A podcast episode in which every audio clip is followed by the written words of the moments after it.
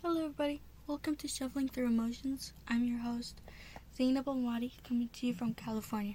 The concept of this podcast is to bring forth attention to mental health disorders. However, this episode is mainly focused on bipolar disorders. If you're unfamiliar with bipolar disorders, it's a dis- it's an illness where one might feel shifts an unusual shift in mood, energy, and the ability or willingness to carry out daily tasks. Bipolar disorders has three different types: type 1, 2, and 3, which is called cyclothymic disorder. They all have the same effects, but what differs between them is the intensity.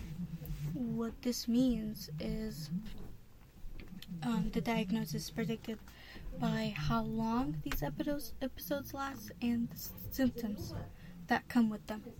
I'll explain the different types further and you'll see what this means. A patient suffering from type 1 disorder can experience either manic or depressive episodes, but it's also possible to experience both. Manic episodes, which is having high energy or excitement, could last nearly seven days, and that's daily for seven days. While it might not seem such a bad thing, it could actually lead to hospitalization due to the severity of it.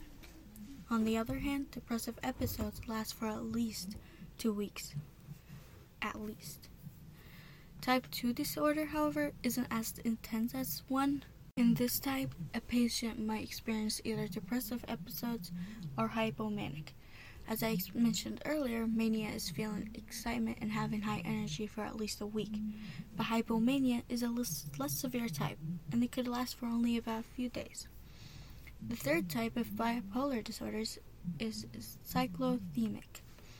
This third type is the least severe one, with episodes of recurrent hypomanic and depressive episodes, but they don't last for a long period of time, making them less severe than previous types. Symptoms for mania episodes include, but are not limited to, feeling more active than usual, a decreased need for sleep, getting easily distracted, or even irritated.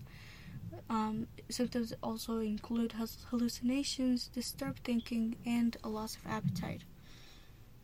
All three, all three types do have similar symptoms. For example, lack of sleep and lack of appetite.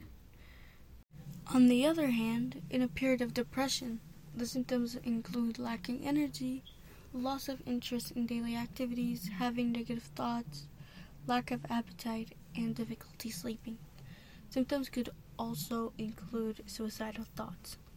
Now, on a side note, if you or someone you know is in crisis, call 988 to reach the Suicide and Crisis Lifeline.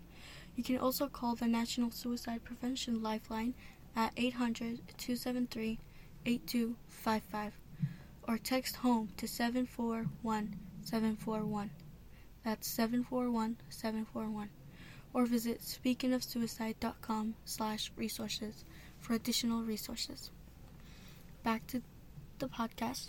Well, anyone could be affected as early as childhood um, or as late as 40s to 50s. The average onset age is 25.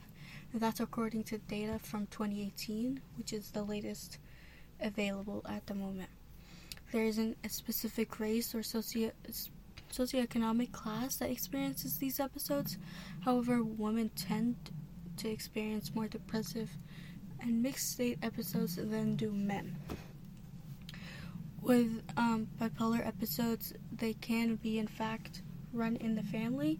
Studies found that children who have one parent with the disorder have about a 10 to 25% chance of developing it themselves while children with two parents that have the disorder have a 10 to 50% chance.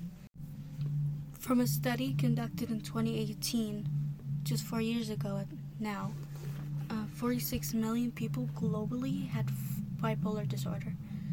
Imagine how high the number is after everything that's been happening now. Now, moving on to treatments. After consulting with a doctor, Treatments may vary depending on the patient's needs.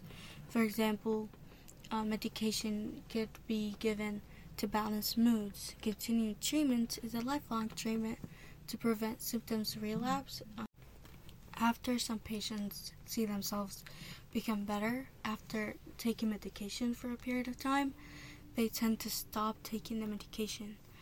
The lifelong treatment prevents the symptoms from coming back and these patients having to go through the whole thing again. Another type of treatment is the day treatment programs. These programs provide counseling and supports. For those who have an alcohol or drugs problem, there is a treatment available for them. Um, it's called substance abuse treatment, and it's actually needed because otherwise it will be very difficult to manage a bipolar disorder while having an alcohol or drugs problem. If a patient is behaving dangerously or psychotically, a doctor may recommend hospitalization to help with keeping calm and stabilizing moods.